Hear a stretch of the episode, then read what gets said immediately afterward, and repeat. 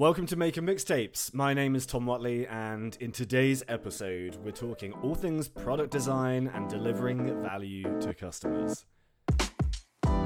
Maker Mixtapes is a podcast about the entrepreneurs, creators, and marketers building impressive things in their field. From content marketing to YouTube, SaaS in today's case, and e commerce, it's my job to dissect their success. Today, I'm joined by Andrew Wallace, Managing Director and Chief Product Officer at Smileback. Andrew shares his journey from journalism to product and how even the most seemingly unrelated skills can, and my words, not his, make you an unstoppable force in your field. We also cover how to perfect your product by optimizing value instead of code, the product by objectives canvas, and why replicating competitor features can quickly attract new customers. Enjoy! Cool. Andrew, thank you very much for joining me today. It's a pleasure to have you. It's a pleasure to be here. Thank you. So, just jumping right into it, you're currently leading product at Smileback and have recently climbed into a broader leadership role, but you haven't always been in product. Could you tell me a little bit about your career journey and kind of how you got to where you are today? Yeah, so I, I literally fell ass backwards into it. Um, it was not intentional, um, and I'm really glad I, I fell into it, and, and maybe that's why I like it so much. But I was a so I'm 38 now, and when I was, I guess I finished my master's in journalism when I was maybe 24 or 25, and I went into the workforce. Um, by chance, I was working at a small non for profit called Athletes for Africa because another former journalist had started this charity, um, and I was just interested in the work. So I started working for them and we were very small and this was like just when social media uh, was a thing like people you know were like doing things on twitter and facebook and, and it wasn't as if all brands and businesses were on it yet. And plus we needed uh, to have a web presence so i ended up building their website just taught myself um, taught myself a lot of the social media stuff. So that kind of gave me an early um, introduction to the world of, of the web and web marketing and product and everything in code. And, uh, and so I was working for them. And then I went uh, when the, we folded the charity because um, the cause that we were fighting actually no longer was an issue anymore, which is uh, sad for us because the charity went under, but good for the world because um, the Lord's Resistance Army in, in the Congo, I think that's what it's called, the LRA, no longer existed. But anyway, it's making a short story long. So then I went back into journalism, and because I had some of that experience, I was heading up um, online content for a major magazine publication in Canada. And again, this was kind of early days content on the internet. It, at that time, it was still a debate within the industry around whether uh, people would want content digitally. Obviously, we know um, who won that debate uh, today, uh, but back then it was it was a very different point of view in a very different world. And so this these are just kind of all the building blocks of how I became interested and became doing product was just that the more the business of journalism, the business of the magazine went online, the more of a role I had both in the content and then working to oversee the business, so the sales and advertising side, the content side, the design side, um, and the technology side. And uh, it was just by chance that all those things came to me because there was no set structure uh, for for doing these things and for how this was going to work. And so when we hired a VP of digital whose job was to oversee this stuff, he went, "Oh, you're the product manager," and I didn't even know what that was. Uh, but that's when I realized what a product manager did. That I liked it a lot, and that I, I slowly started to move more into pure product roles from content. Nice. So it was almost bestowed upon you by somebody, hey? It, I, yeah, literally, actually. He literally was like, You're a product manager. And I said, No, I'm not. And then he said, Yes, you are. yes, you are. Whether you like it yeah. or not. awesome, man. So from there, you kind of moved into product at brands like Public Ink and Chef's Plate, right? How how has that kind of you know helped to shape the way that you approach product, like product design, and also from a digital strategy perspective as well? You know, leading up to what you do now at Smileback. Yeah, so I went from media company like doing product at media to yeah companies like Public, Symbility, Intersect, and Nascent. All three of those were consultancies, and so I think that that really did play um, a really strong role in, in, my own thinking and evolution because uh, at the agency we had to have a very defined process for how we built technology, how we designed technology.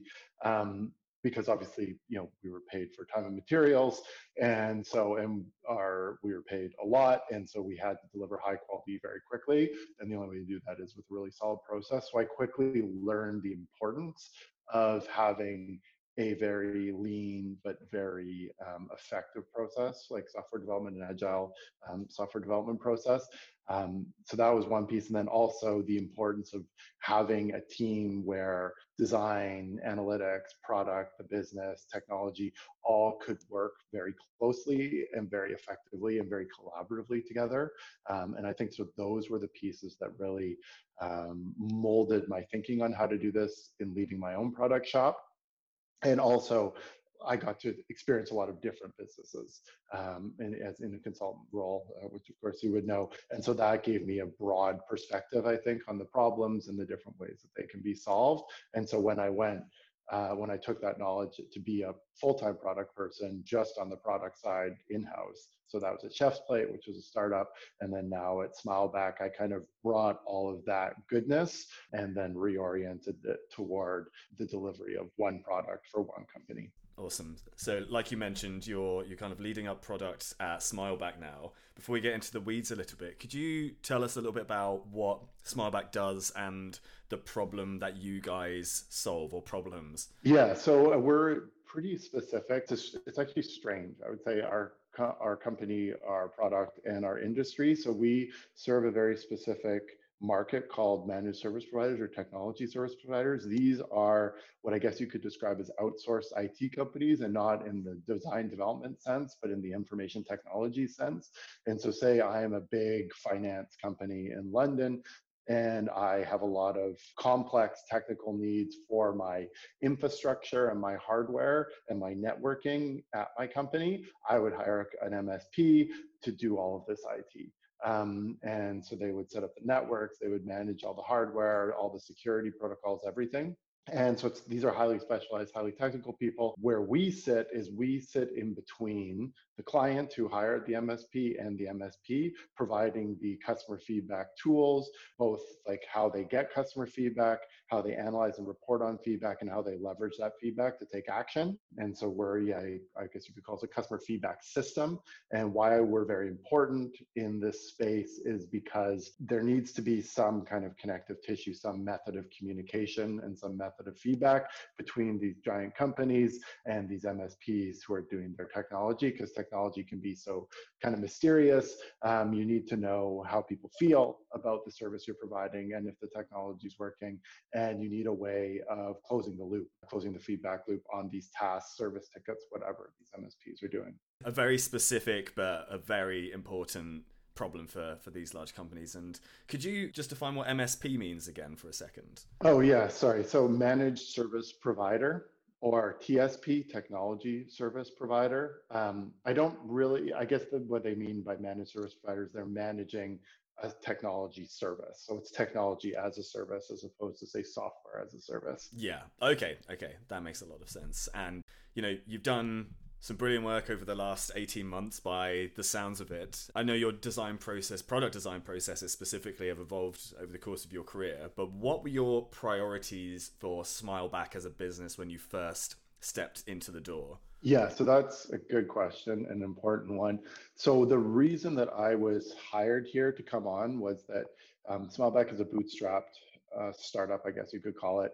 Uh, I call us more small business on the internet. I think startup gives us too much sexiness to what we do. We're not um, but uh, yeah, and so and so the founders had bootstrapped it, and they had identified the problem, and they come up with a solution for it. Um, but over the course of the company's history, that solution hadn't evolved very much. Um, and they had the self awareness to recognize that that was holding the company's growth back significantly. And so my mandate, uh, and the first thing I needed to do was sort of recharge, re energize the product development process to be less focused on perfecting code, let's say, and more focused on delivering value to customers. Um, and this is a problem I think you see at many companies at a certain level of maturation is they just stop being able, for whatever reason, to deliver value to customers. And that's what the, the technology should be doing, right? You shouldn't be building technology for technology's sake. Um, so that was the main problem I needed to solve was how how how do we get this? How do we start? How do our customers start seeing us as delivering val- new value to them, ongoing value to them, and that there's momentum and that it's constant. And so, as we talked about process earlier, the, the first step was really to have a process that we could start just an engine that would turn out features. Um, and that if I had that engine, I could point it at anything. And so, so I built the team, uh, I built the process, and then we started to, to deliver um, value to our customers. And it's only been accelerating since. Uh, but obviously, it took took some time to really put that that that machine together. Yeah. And what does that process for kind of feature development but prioritization look like for you? Especially, you know, in the early days, like you said, you had the technology, but not necessarily the value. How did you go about prioritizing what the real value to customers was? Yeah. So we one of the things I really like about our market and our company is that the market is very and our customers are very clear and very vocal um, about what they need. Um, and so we actually had a tremendous amount of data just through our customer support team around what our customer wanted from the product. Because um, they would, you know, when we were solving a problem, they'd also say, hey, you know, feature X, if you could build feature X, I could use it this way and it would really help my business in this way. They're basically writing user stories for us, uh, which is incredible. So I was mining that data. The team here already had a good sense um, of what what the key the key next feature was that they needed to build to really um, deliver value to the customers through uh, either mining the data that we already had through interviewing customers or through seeing through our sales process where we were losing deals right? We'd have these market qualified sales qualified leads who would go through you know our sales process through a trial and then be like but i really need this and at the time, what that this was was uh, adding an NPS survey, Net Promoter Score capabilities, to our existing CSAT surveys, um, so that they could have a 360 view on feedback. And so, just a quick thing: so CSAT measures and it's a standardized way of measuring an interaction, um, and NPS is a way of measuring brand loyalty or a relationship to a product or service. Um, and you know, my business partner, uh, Hugh Matt Ryan, would like to say CSAT is the date uh, NPS is the relationship, and you can have a lot of good dates, but a bad relationship, and you can have a really good relationship, but all the dates can be bad. Um, and so, if you don't have uh, a sense of what's happening with both, a way to measure and quantify both, um, then you could be at risk in your business of not actually understanding the health of your customer relationships. Um, so we identified that as as the key thing that we needed to prioritize. So that was step one. And then step two is creating, um, which is something that I always like to do, is a product strategy, a very clear product strategy, and try to make uh, what I call as a product by objectives canvas, which is basically a strategy, uh, product strategy on one slide um, that articulates the key value propositions and then features that support those value propositions and then the outcomes or the outputs, like the business objectives you would expect to achieve if you delivered those features in an effective way against those value propositions. Awesome. So it's a very deliberate process, not just through looking at the technology that's available, but actually what your customer needs and what they ask for. And I'm guessing, you know, there were enough people saying that they wanted a certain thing for you to be able to go, okay, that's exactly what we need to do. How have you seen, you know, not just the growth of the company, but also the results and the success of your own customers? Yeah, so we've definitely seen success. We've, you know, launched a whole bunch of features that most of which, yeah, exactly as you said, we were able to through different insights or data point from the customers, but also then through some of our own sort of empathic design, thinking about if if this is the correct value proposition, what are the kind of things that we could deliver to, um, you know, to I don't know what the right word is, but to express that value proposition, to materialize that value proposition, to deliver value. Um, and so, yeah, we've seen, you know, the business has continued to grow, albeit incrementally during um, the, the, pandemic, which I think is good. Uh, we've seen our churn numbers decrease dramatically. Um, at first, you know, they were quite high, and now over the last six months, they've dropped down to about one, uh, under 1.25%, which is very good, like best in class, I would say. And, and we've seen some growth.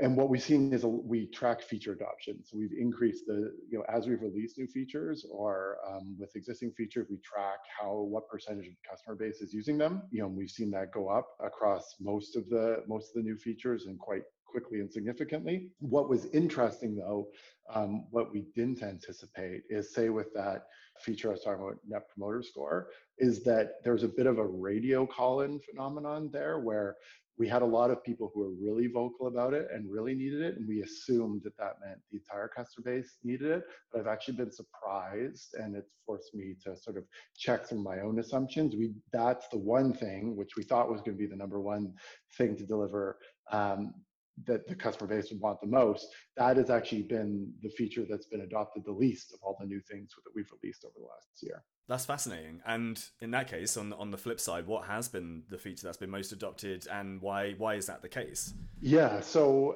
and here I can only theorize, but what we released the feature that allows our customers to better market their business. So basically, when um, their end users fill out the survey. So they, they score it, then they leave a comment. We make it so that they can just tick a box and we'll copy their comment, take them to that business's Google My Business listing, and they can put a review directly on their Google My Business listing which is obviously good for SEO. It's good for for the marketing of that company, et cetera, et cetera. That thing had just been gangbusters. Um, like within a month, almost a quarter of our customers had already implemented. And so I, my theory would be that one, marketing drives a lot of the decisions right now at, at these MSPs. Um, and so this provided a lot of value for them and, and instantly it's incredibly easy to implement. Um, so there wasn't anything technically that they had to do. They didn't have to think through their, you know, their own internal survey design. What were they trying to do with it? How would they measure um, the results? So it was just instant. The impact was immediate, um, and yeah, it was low investment. And so that that's pretty interesting. And and also even when we're selling um, the product that really that's a really sexy feature and so really thinking about how can we help our customers market their business going forward is something i think we need to put a lot more attention uh, toward yeah it sounds like through the product you're stacking the value that you're bringing through multiple functions interestingly that particular review feature for lack of a better word was it something that customers had asked for or is it something that you were just doing anyway and it just turned out ah this is actually really good. This solves a problem that we didn't know we had. You know, which which came first, I guess, the the cart or the horse. So depending on which is the cart and which is the horse, um, in that. Uh, um, so yeah, so I would say our customers, some um, certainly had expressed an interest in it, and it was actually because one of our competitors that was their key feature, and they were selling it as um, like the whole reason to buy their product, um, and which I thought was interesting just because it wasn't actually that hard to build. Um, and so it was actually more of a competitive, a competitive move for us just to protect um, our product was we could replicate one of our competitors' key features uh, quite easily, and it would be a minor feature for us, um, which would then make it us quite a competitive offering vis-a-vis them both sales wise and for our, our existing base. And and as as and so that was number one. And then number two we had had a few customers um, who had seen the competition who had said hey is this something you guys would do? We'd be very interested in it. So we gave we we took a crack at it. Um, but yeah three definitely it was the whichever the card and the horses came afterwards in terms of this uh, like mass adoption and so quickly that's awesome. That's so good to hear. So, I guess on the note of marketing, after speaking and uh, you know meeting Ryan a few times back in the day, I know he's a big advocate of performance marketing, and it seems that's worked pretty well for you. Why don't you tell us a little bit about what Smileback's marketing strategy, what it looked like in order to you know get to the level of growth you you're at now, and I guess what the future looks like as well. Yeah, so I think that's a really interesting question because performance marketing actually hasn't worked very well for us, um, which has surprised me because it's the first time um, I've been involved with a business where that wasn't something that you could just do. Um, and I think there's a lot of hyperbole, let's say, in the space right now around, you know, basically you just give Google or Facebook money and then you get leads.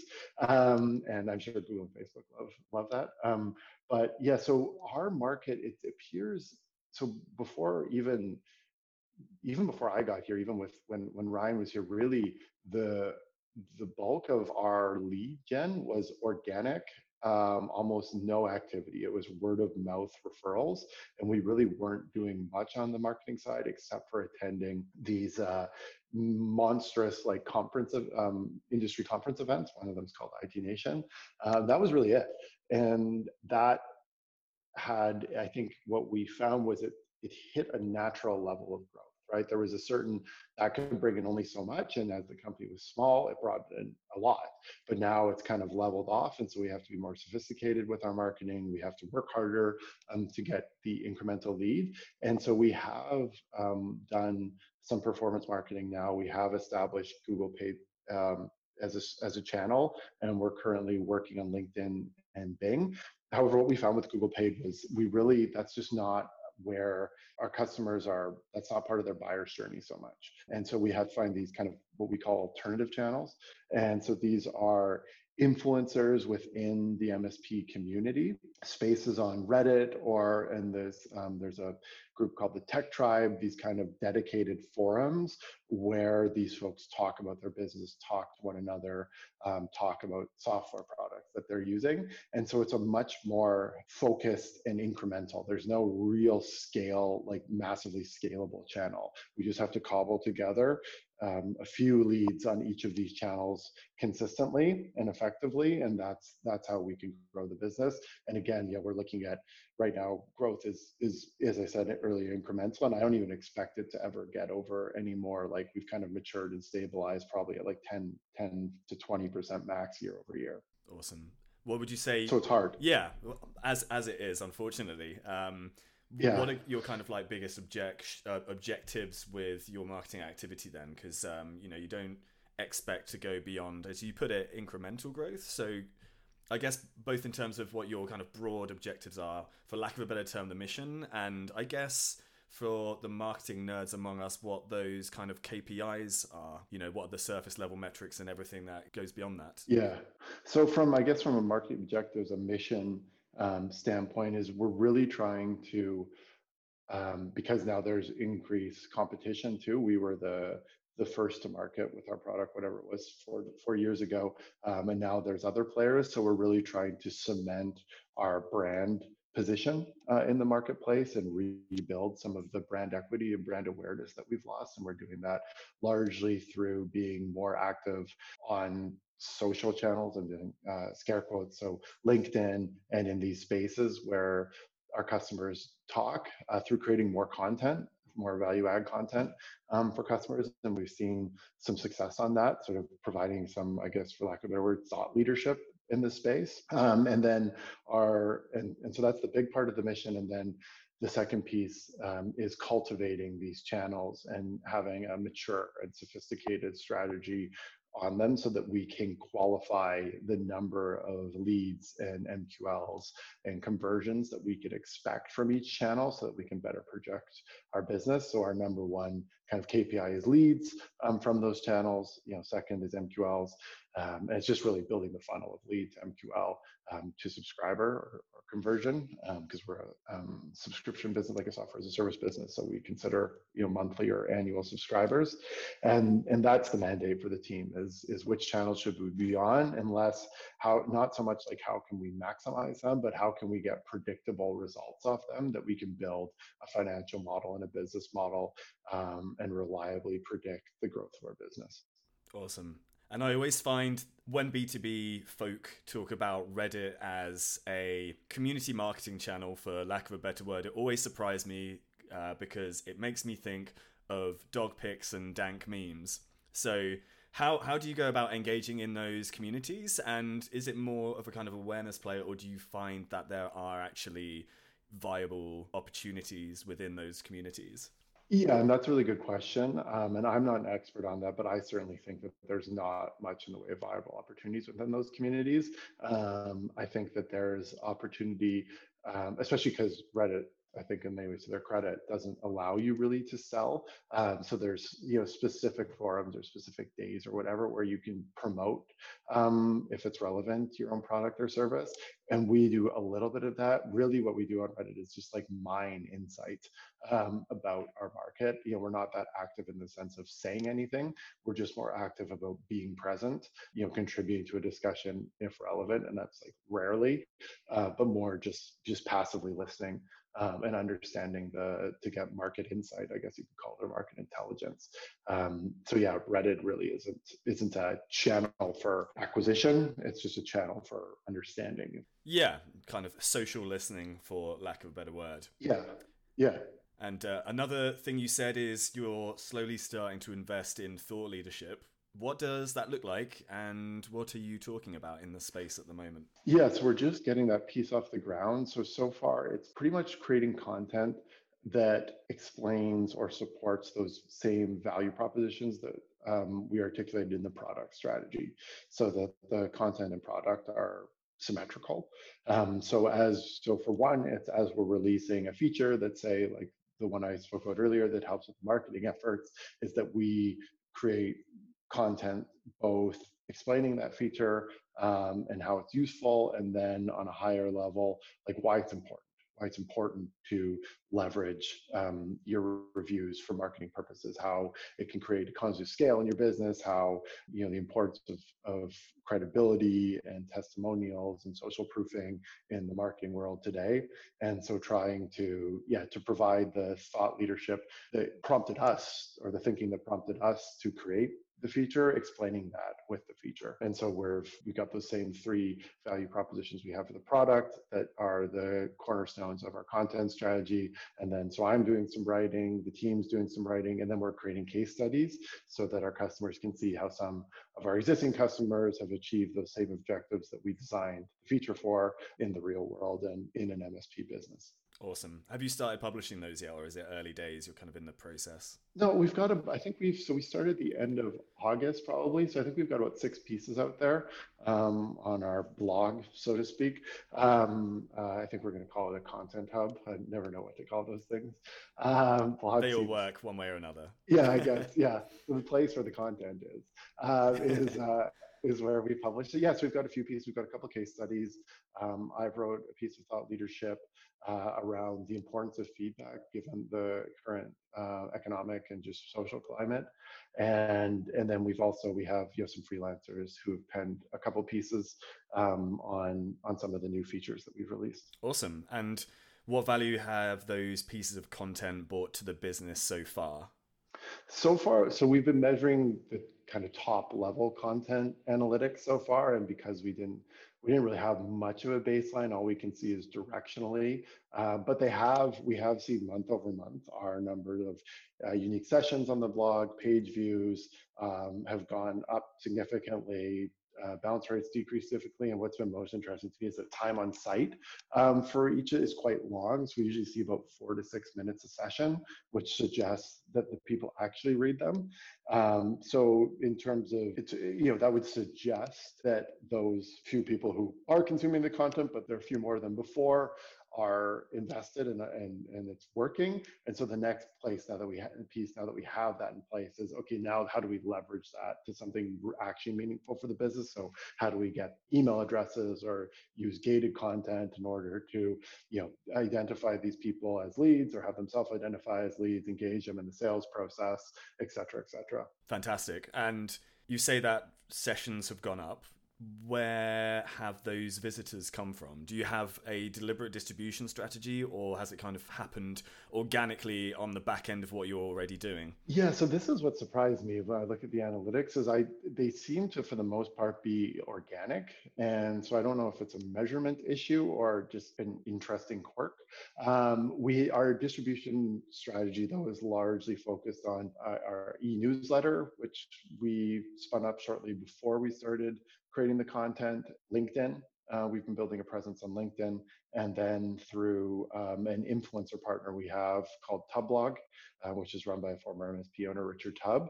And we do see the analytics do kind of reflect the effort. So we get predominantly direct, organic, or undefined. And then we see LinkedIn being the most fruitful channel, followed by the e-news, followed by the Tubblog. But LinkedIn is maybe you know 10% of the traffic, and then the other two are less than five each. Interesting. Are, are you seeing organic traffic go up slowly but surely? Then yes, that's fascinating. Yeah, but I can't really explain how they're getting there. Yeah, it's it's it's always the way. Going back a couple of steps, you talked about your sales funnel. You know, from generating leads to qualifying them as MQLs and then putting them through the sales process. Could you give us like a top down overview of what that sales process looks like in terms of the touch points and I guess also the content you serve them throughout the sales process, so separate from the acquisition side of things? Yeah, so we have a pretty lean sales process. One of the pleasures, I guess, or luxuries of having great product market fit and a really useful product is that in a lot of ways it sells itself. Um, so we have two streams basically. We have some customers who get to the website, start a trial, and just sign themselves up, and there's no touch um, from from the sales team whatsoever, which is, I mean, a beautiful and interesting thing. So we have a two-week free trial so that they can get onboarded, start sending surveys, start getting data, start seeing the power of the product, and through that we have a very specific and intentional automated onboarding. And then the sales team will also try for those self service customers to intervene uh, because we find the more touches we have with the customer in the trial period, and especially then after in the first 90 days, the more features that they adopt and implement, and then the longer they stay on as a customer, the more value they get, the higher their lifetime value is. Um, so we do try to intervene. Um, so that's one track. And then most customers will come to the website and take one of two actions. They'll either book a demo, um, so they directly book time with the sales team to do a demo and often implement right on the demo, or they they start a trial and and then reach out to us following up on the first automated email they get at the sign up, and then our sales team will kind of hold their hand through and, and act more less as a sales representative and more as a product coach uh, through that process. And so often we'll have them do the demo, they'll like it, we'll implement, and we'll immediately book the next call to talk through, you know, um, what are how much data are you getting what are you seeing in the data um, here are some tactics that you can use in order to drive more responses from your end users you know here's how you can use our support articles to to help help leverage the data again. Um, here's how you can use some of our features in order to not only get data and analyze it, but as we talked about earlier, drive the, your growth and retention. That's amazing. It, it almost sounds like part traditional sales process, part consultative selling in terms of making sure that new users, trial or otherwise, are getting as much value as possible. Yeah, and that's a good word for it. We very much try to push the consultative piece, uh, both in the sales cycle and then also um, with our customer team. One of the things that I changed was the approach from being customer support, fixing problems, to customer partnership, consultation, knowledge, ongoing, um, ongoing partnership with with the uh, with the customers. The I think Smileback operationally is very much a well-oiled machine. I think our marketing channels, the the channels and lead gen is still has a way to go to be well oiled. We'll be well oiled when next time we talk, I can predictably tell you how many leads and how many conversions we'll get per channel. Amazing. Okay, I'll follow up with you in six months and see how we're doing. We could do a part two. Yes. So I've got I've got two more questions. The first one is what does the future look like for Smileback in terms of you know what you're building um, and where can listeners learn more about you? Yeah, so on the first one, we're right now we're actually from a building perspective because we I like this kind of um, rhythm of release a bunch of features, incur some technical debt, reassess your technical architecture, you know, improve performance, efficiency of your systems, release more features, do it again. Um, so right now we're in a down cycle in terms of improving uh, the efficiency of the systems, upgrading the technical architecture to support um, all of the new things that we've built and the new customers that we've taken on. And so in 2021, we'll be launching some operational enhancements for our customers. So native integrations with Microsoft Teams, which a lot of our customers use, and Slack, um, which less of our customers use, but still use, so that they can take action on, they can see the feedback and take action on it right away without having to even go to our app or without having to leave the workspace that they're in. Um, so that's one. And then second is we're working, and this would be um, a really big release for us is moving to being able to not only collect the feedback, analyze the feedback, but take it to a level of predicting um, outcomes. So we've prototyped a lot of this in our own processes because we we use a Smileback tool ourselves. Um, and so what we want to be able to do is build dashboards for customers that start to identify customers that are one um, opportunities for growth, right? So that they can leverage the great work that they're doing in order to promote their business, but even more importantly, start to identify customers that might be a risk uh, to their business or risk of leaving based on um, their responses, based on their scores, based on their testimonials. And so to not only provide our customers the data, but actually tell our customers what to do with it. I like that. I like that. So actually providing not just data, but insights, as it were. Yeah. Yeah, yeah, and prescriptive actions from those insights. That's really good to hear. Um, and so finally, I think serendipity has been a bit of a theme throughout this conversation, which reminded me when I when I first met you, Ryan was the CEO of Smileback. Could you quickly tell us how uh, you joined Smileback in the first place? Uh, yeah, so I Uh, oh, and I have to tell you where people can find, um, that was the second part of the last question. So yeah, just go to www.smileback.com or anyone could just email me directly at andrew at smileback.com.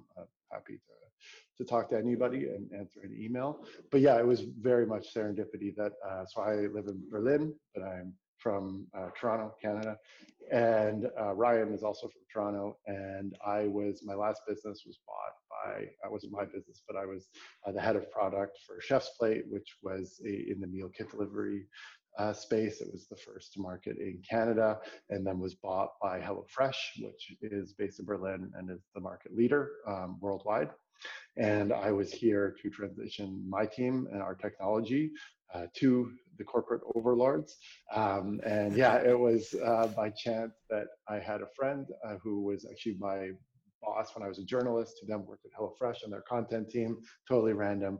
And he was living in Berlin, so we went out for beers. Uh, Ryan showed up and spent the whole night complaining about how there's no good product people in Berlin. Uh, he needed a product person.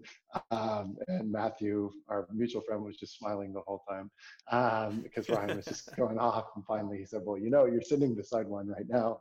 And so um, Ryan immediately started hugging me and praising me and uh, asking me to solve his problems. And so I, uh, yes, while I was in the city, I just chatted with him a lot about the problems the company was having and how to solve them. And then we just stayed in touch for a couple of weeks, and I offered um, some some more advice, and I wrote a job description for him. And then he called me one night and said, "I sure this is not something you would want to do but you know you've talked to the team talked to the other owners um, and i just don't see why you don't do this job since you've created it and you know it inside and out. Uh, if you wanted to move to germany um, it's the job's here waiting for you. And i was like fuck it. Yeah i'll do it. And i moved here 13 days later. Amazing. Amazing. Yeah. it's hard to say no to ryan sometimes as well. It's very very hard to say no to ryan. It's a problem oh man, yeah, I've I've had a, a few too many beers because of his bad influence. Oh man, it's amazing. It's amazing. I don't know how he does it, but you just you just always want to go along with it. The Canadian charm, I guess. yeah. What a great what a great place to wrap things up. Is there anything else um, I guess you wanted to ask me before we we jumped off? No, it's great, man. Thank you very much for having me on the show. I enjoyed uh, I enjoyed the chat. Yeah, me too. It's been a pleasure. Thanks for listening. Before you dash, just a quick note to share a free ebook we just published called the Content Operations Playbook. If you're interested in content marketing and SEO, then this ebook is for you. We lift the hood up on our own editorial and content production processes from hiring writers, creating solid content briefs, polishing content to be the best it can be, and of course, distributing it to actually generate traffic. It's totally free and you can download it over at grizzle.io forward slash content ops. That's www.grizzle.io forward slash content ops. And hey, if you enjoy this podcast, feel free to subscribe. We've got a lot of great conversations lined up with experts in the world of business, marketing, and entrepreneurship coming up. Thanks again.